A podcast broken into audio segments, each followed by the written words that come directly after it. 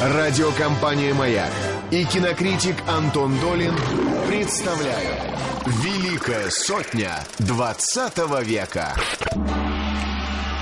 Здравствуйте, Антон Долин. Здравствуйте, здравствуйте. Здравствуйте, Здравствуйте, здравствуйте, ребята. Да. Я рад приветствовать вас здесь, а вы меня, я надеюсь. Сегодня мы поговорим про прекрасную кинокартину. Здравствуйте, радиослушатели. Здравствуйте, радиослушатели, действительно. Картина. А, сегодня мы говорим про фильм, который, я думаю, очень многим нашим слушателям многое скажет. А, это редкий случай фильма, который был и в советском прокате, и в прокате всего абсолютно мира, и в голливудском прокате, хотя фильм этот не голливудский, а европейский. И, э, и вся Европа его смотрела. И этот фильм, э, и он получал Оскаров, хотя и по второстепенным категориям, но номинировался и на лучший фильм года в свое время. Это фильм э, под названием «Ромео и Джульетта». И поскольку фильмов с таким названием, и по этому сюжету существует, но я боюсь соврать, сколько конкретно, но, конечно, очень много. Я тут посмотрел в интернете приблизительный подсчет э, кинокартин, основанных на произведениях Уильяма нашего Шекспира. Мгм, так сказать, не побоимся этого слова. Да, вот э, угадайте, сколько фильмов, ну, примерно, Ну, сделано То есть по вообще по Шекспиру? Прежде Вообще чем, по Шекспиру. прежде чем, 30. да, вот Мириманов угадает, я хочу спросить, а в Китае снималась своя версия? Э, И в Индии. Уверен, что да, точно сказать не могу. 30, а другие версии 50. 70. Ну да. еще, 170. еще 280. 760. Не хочу э, никого смущать э, и пугать, э, но мы выбрали только один. Но вообще сегодня, надеюсь, поговорим в принципе об экранизации А мне кажется. Долин обманывает нас. А, Нет, я вас не обманываю. А, Мне кажется, я пытаюсь сегодня это доказать, что фильм Дзефирелли «Ромео и Джульетта» — это образцовая экранизация. Не скажу, что самая лучшая, потому что я не видел все 760. Но а, мне представляется, что практически образцовая и идеальная именно эта картина, которая была сделана в а, 1968 году, таком важном годе и для, и для европейской, и для советской, и для американской истории. А, 16-летняя Оливия Хасси, 17-летний Леонард Уайтинг сыграли, соответственно, Джульетту и Ромео. Это были их первые роли. А о том, что было в этом фильме, мы поговорим. Через пару мгновений. Да, через пару мгновений. «Великая сотня 20 века». Так, возвращаемся. У нас, значит, э, ш- 649 Нет. Э, Версия. Ну, наверное, что-то в этом роде. Сосчитать, конечно, невозможно, но точно первые экранизации начали делаться едва ли не в конце 19 еще века, когда кино только-только... То есть а, начинали с Шекспира, но это как раз неудивительно, то, что начинали, потому что а, кино, когда оно только начиналось, оно искало как бы свою грамматику, лексику, и все искало, и не понимало, что оно собой представляет. И, конечно, театральные какие-то вещи проверенные, они очень хорошо ложились э, на вот эти первые опыты кинематографистов. Тут удивительного ничего. Но то, что до сих пор бесконечные Гамлеты, Лиры, Макбеты, Отелло, конечно, Ромео Джульетта существуют, э, это, причем, если мы считаем эти 760, если, это если мы считаем только и исключительно а, те, где имеется в виду Шекспира, как-то он указан, есть какие-то ссылки. Потому что если мы просто возьмем влияние Шекспира на кино, то, наверное, это будет не 760, а 7600 как минимум. Потому что мне, э, э, тут я думал над Ромео Джульеттой, пересматривая этот прекрасный фильм, мне пришло в голову, что, конечно, сейчас э, съедающий весь мир незаслуженно «Сумерки», это же тоже, в принципе, Ромео и Джульетта чистой воды. Да, это история любви Вариация, да, мальчика и девочки э, юных совсем из разных миров. Миры эти от века враждуют, мир людей и мир вампиров, потом появляется еще мир оборотней. А кто которых- вампир? Девушка или... Э, нет, девушка, там наоборот человек. А, я не смотрела, к Вот тебя сожалению. порвут на части. Сейчас выйдешь из редакции через пару часов, ты не, не, Да? дой- не дойдешь до своего автомобиля. А, Школьницы вампиры. 13-летние, которые хуже любых вампиров, они от тебя не оставят ни, клочка плоти на твоих мы, отобьем их. Ой, Не знаю, я не буду знаю. пакетами из дисконт-центра отбиваться. Нет, это ты... Ладно, в общем, оставим э, эту печальную тему, гораздо более печальную, чем повесть о Ромео и Джульетте. А, Итак, э, кинокартина «Ромео и Джульетта» Франко Дзефирелли. На самом деле, э, все мы знаем, что практически в каждой нашей передаче речь идет о каких-то гениях, а, как правило. И ситуация, когда гений снимает посредственный или неудачный фильм, к сожалению, совершенно ординарная. И очень мало есть гениев. В основном это гении вроде Тарковского, которым не посчастливилось за свою жизнь снять там всего там 7, всего 8 фильмов. Очень мало есть тех гениев, в биографии которых нету таких проходных неудачных картин. Почти у каждого они присутствуют. Но вот ситуация обратная, о которой я сейчас хочу поговорить, она гораздо более потрясающая. Когда режиссер очень средних дарований, а Франко Дзефирелли именно таков, это, в принципе, посредственный, нормальный, профессиональный режиссер. Когда он снимает совершенно гениальную картину, а, это некое волшебство. Это феномен, которому очень трудно подобрать какое-то объяснение. Конечно, ну, на первый взгляд можно найти такое прос- простейшее объяснение. Это же Шекспир, это же Ромео и Джульетта. Но это, конечно, полная ерунда, потому что все мы, опять же, знаем, что когда неталантливый человек берется за гениальный текст, И Шекспира можно испортить. да, да, Шекспира проще испортить, чем, а, э, я уж не знаю кого, Михаила Шатрова. А, гораздо проще. Михаил Светлов. А, Или Михаила Светлова. Или Ого. любого, любого другого Михаила, включая архистратига, потому что все-таки Шекспир является... э, ну, ладно, я не хочу банальности это, это перечислять, чем он является, все знают без меня. Нашим всем почти, потому что всем это Пушкин Да без является. почти, да. Пушкин только в нашем масштабе. А Шекспир-то действительно и в китайском, и в индийском, и в каком угодно, в африканском. А Шекспир э, оказался единственным драматургом, который совершенно универсален э, и адаптируется легко ли, просто ли к любой культурной ситуации, любой культурной традиции. И Шекспир, еще, еще одна из тех тысяч удивительных фактов, э, э, подробностей о нем, то, что, ну, опять же, всем известно, что из его пьес практически ни одна не была написана на совершенно оригинальный сюжет. Все сюжеты были взяты откуда-то, в том числе Ромео и Джульетта. Это не придумано Шекспиром, это действительно легенда, описанная в каких-то хрониках, как и Гамлет, как и Макбет, все-все-все, как и Отелло. Все эти истории как бы правдивые или кем-то для него написанные истории. Особенно Но- Король Лир. но, Такая а, правдивая. ка- Ну, она очень жизненная, это Да. правда. Но суть-то в том, что все эти истории, которые рассказывались и до Шекспира, они дальше, после Шекспира, они остались навсегда шекспировскими. Да, возьмем историю доктора Фауста. Ее все про нее писали. Написал прекрасный драматург в те же времена Шекспир Кристофер Марлоу. А потом написал Гёте. Это стала уже история Гёте. А потом, не знаю, Томас Манн. Это стала его история. Да. Есть бродячие истории, которые не принадлежат одному писателю. Но все истории, написанные, зафиксированные Шекспиром, с тех пор навсегда принадлежат ему. Почему? Не знаю. Это тоже некое магическое явление. Ну, даже не только произведения, а, наверное, такие вот, как молодежь Сюжеты. сказала, бренды. Тоже вот Ромео это абсолютно шекспирское Они имя. превратились в бренды, сих да. пор, да. Это правда. Ну, так, может быть, свет прольет наш специалист по Шекспиру? Мы надеемся сегодня во второй половине передачи действительно э, с, поговорить э, с замечательным Игорем Шайтановым, э, филологом, литературоведом и знатоком литературы Возрождения, о том, что он думает об этих бесконечных экранизациях, хорошо ли вообще это или нет для Шекспира. Потому что все мы понимаем, что популяризация вещь хорошая, но в определенных границах. Потому что когда это доводит до э, примитивизации или до какой-то трактовки совсем уже далекой от оригинала, то э, вряд ли э, для Шекспира или для его поклонников это полезно. А может быть, э, наш эксперт и другое мнение изложит, это я не знаю. Но пока мы с ним не говорим, э, давайте чуть-чуть про этот фильм расскажем.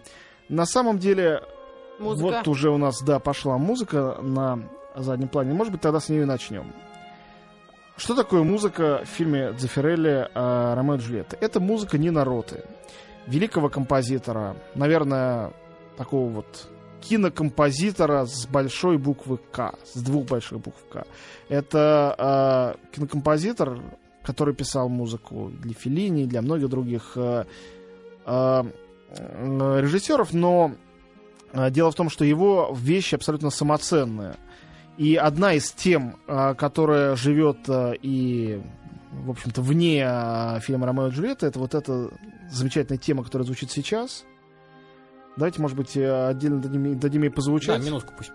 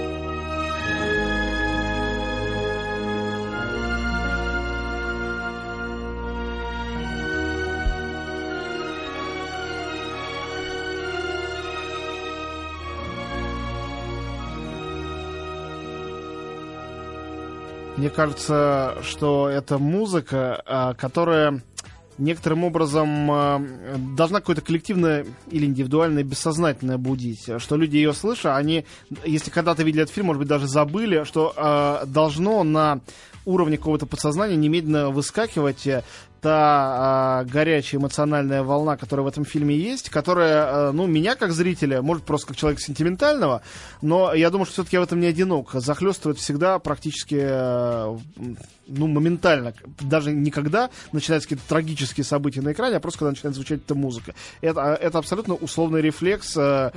который, конечно, вызывает музыка только больших кинокомпозиторов. Как «Однажды в Америке», например. А, «Однажды в Америке» тоже прекрасная музыка, но... Э, это конкурент, наверное наверное. Да нет, но можно, можно очень много вспомнить. Э, в Эннио Мариконе прекрасен, и прекрасен э, не народ, и зачем вообще это самое? Сталкивать и, их. Да, и другие были хорошие. Просто сегодня наш герой не народ, угу. потому что здесь музыка его, и а, очарование этого фильма в большой степени связано uh-huh. с этим. Я вот а, о, о чем я начал сразу говорить, что а, од... тут парадокс. С одной стороны, это фильм настолько монолитный, настолько цельный, там настолько не купированный Шекспир, потому что там довольно точно для кино э, передан текст, в нем ну, минимальные изменения купюры, действительно вот на уровне какой-то такой микрохирургии. Что ну, его как-то неприятно расчленять и пытаться отдельно говорить. Вот работа оператора прекрасная, костюмы замечательные, все замечательное. В этом фильме все сложилось. А с другой стороны, то, что э, режиссер Дзефирелли, у которого есть еще хороший э, фильм э, «Украшение строптивой», э, хороший, ну, тоже с прекрасными актерами. И есть э, неплохой фильм э, «Иисус из Назарета», огромный, и кроме этого много очень помпезных театральных, оперных в основном постановок э, и посредственных фильмов. Ну вот что про него сказать? Э, про него трудно рассказать про Дзефирелли. Конечно, это профессиональный человек, одаренный по-своему. Ну, конечно, он не гений, а фильм э, вот такой потрясающий. Хочется понять, в чем э, секрет того, что он такой потрясающий. Можно просто перечислять какие-то отдельные компоненты, ни один из них не будет таким вот ответом окончательным универсальным ну, может быть, вопрос. Как деталь или... Да, ну вот первая деталь. Музыка не народ. Мы ее услышали. И еще сегодня в нашей передаче она обязательно будет звучать. А вот по поводу, кстати, музыки, потому что мы часто, когда рассказываем о каких-то фильмах, мы говорим, что вот музыку написали там к фильму, то есть была музыка, а потом был там сценарий или был монтаж, а бывает наоборот, да, пока фильмы композитор пишет уже под, под, под картинку. Вот здесь как было? Я не знаю точно, но э, слыша эту музыку, я абсолютно стопроцентно уверен в одном. Потому что Нина Рота писал э, музыку не к Франко Дзефирелли, а к Шекспиру. К сюжету. Конечно. И это, безусловно, помогло, помогло сделать настолько вдохновенную музыку, то, что э, Ромео и Джульетта — это история, с которой, наверное, у каждого, кто когда-то это читал, или даже кто когда-то это видел э, на сцене или на экране, связаны свои какие-то очень интимные переживания, мне так представляется. И э, второе или первое по важности э, обстоятельство — это, конечно, актеры э, в главной роли. Совсем юные. Да, э, Оливия Хасси и Леонард Уайтинг. Э, Оливии было 16 лет, э, Леонарду 17. Как вы помните, в пьесе, если я ничего не путаю, Ромео 15 лет, а Джульетте исполняется 14 во время э, хода этого действия. Когда мы впервые встречаем, она еще 13-летняя.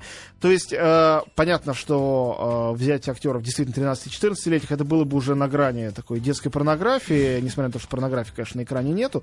Но э, есть эротическая сцена, есть одна эротическая сцена, по теперешним понятиям она невероятно целомудренная, угу. но на самом деле это сцена пробуждения э, Ромео и Джульетты после их первой и единственной брачной ночи.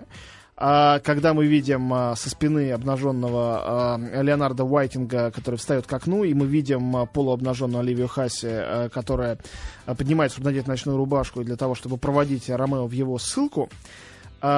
И на мой взгляд, это одна из эталонных, самых замечательных эротических сцен в кинематографе, не только из-за ее целомудренности, а из-за из ее невероятной уместности. А, хотя это не является прямой постановкой по Шекспиру. Шекспир нигде не указывает в ремарках, что а, актеры появляются на сцене без одежды. Это и вряд ли было бы возможно. Но это не какой-то натурализм, который неестественным образом вот в шекспировскую поэзию, в шекспировский сюжет внесен. Это абсолютно э, другая ситуация. Это ситуация превращения этой истории, немножко с архаичным слогом, со средневековыми этими декорациями, во что-то абсолютно понятное публике, во всяком случае, понятной публике 68 -го года. Помните, что это «Дети цветов», что это хиппи-революция только что произошедшая. Это э, публика, которая э, с большим пониманием встречает историю э, юных нонконформистов, которые, наплевав на своих родителей, хотят, э, вопреки всему, э, соединиться друг с другом, и э, которые не признают официальных каких-то благословений, а найдя такого же хиповатого фра Лоренца, значит, э, соединяются браком, и им этого вполне достаточно. Это история, которая была актуализирована в том числе не, не режиссером, который сделал, в общем, все очень аккуратно относительно mm-hmm. времени действия, а эпохой, в которой этот фильм появился. И забавно, что Оливия Хасси, э, по легенде, ее не пустили в какой-то кинотеатр, потому что было, разумеется, э, детям, Детям до детям до 16. Она была 16-летняя, такая малорослая, и она рассказывала, что ее не пустили в кино, чтобы не дать ей посмотреть на ее собственную грудь на экране. И действительно, это был, было именно так. Ну, там А. практически не видно, но я впервые поймала себя на такой мысли, что вспоминаю попу юного актера. В окне тогда. Да. Очень красивый кадр, между прочим. очень. А, И а, Конечно, к этому надо добавить, э, ну, без лишнего мелодраматизма, а просто констатируя факт, то, что э, актерские судьбы обоих этих актеров потом не сложились. Да, я вот открыла IMDb, и этот человек, э, наш товарищ Л- Леонард. э, Уайтинг. Уайтинг, он вообще нигде не появился во- в каких-то эпизодических ролях мальчика и еще какого-то. Очень мало у него было ролей, э, э, к сожалению, потому что э, потому что мы все видим, насколько он прекрасен, и что это не только вопрос внешности. А что касается Оливии Хасси, то, наверное, самая значительная роль была роль Марии в фильме «Иисус из Назарета» того же самого Дзефиреля. Он же дал ей эту роль. Но, конечно, все ее знают и помнят как Джульетту в первую очередь. И э, Ну, это, наверное, трагедия всех таких вот актеров, не которые... всех, но часто бывает. Э, чаще всего это бывает с актерами детьми. Дети, они звезды, а вырастают, э, получается, что, ну, вот как голос э, ломается, теряют какие-то вещи, которые невозможно наверстать. Но э, это актеры-подростки, совершенно другая ситуация. А, ведь, с одной стороны, конечно, их взяли э, в фильм, и их полюбили за их невероятную молодость и свежесть. Свежесть чувств, которые они как бы впервые переживали на экране, на глазах у зрителей. Все и этим зрители с... прельщали. Да, но с одной стороны, но с другой стороны, а, ведь все-таки, вот я пересматривал фильм, не знаю, как вы, они же играют, они же здорово играют. А, и а, гамма тех эмоций, которые необходимо играть, э, произнося шекспировский текст, который, повторяю, почти без купюр, все-таки это не шуточно, это очень серьезно. И они в центре всей этой истории, где есть гораздо более значимые, серьезные и взрослые актеры. А, И, конечно же, а, если говорить об актерах известных, прежде чем снова а, замолчать и уступить место музыке, которая сейчас, надеюсь, у нас прозвучит еще несколько минут, я, конечно, скажу, что есть молодой актер, а, который тоже начинал в Дзефирелли, еще в «Украшении строптивой», а потом первую свою главную роль сыграл в «Ромео и Джульетте», и у которого судьба слож- сложилась. Это замечательный Майкл Йорк, играющий Тибальда. И э, его же мы видели в массе фильмов, начиная с его роли Д'Артаньяна и заканчивая идиотским Остин Пауэрсом. И, конечно, сказать о том, чего не знал никто из э, российских зрителей, видевших замечательную дублированную версию, то, что голос от автора в оригинальной англоязычной версии читает сэр Лоуренс Оливье. Полагаю, для тех, кто смотрел фильм или Лоуренс. будет его смотреть по-английски, этот факт тоже немаловажен.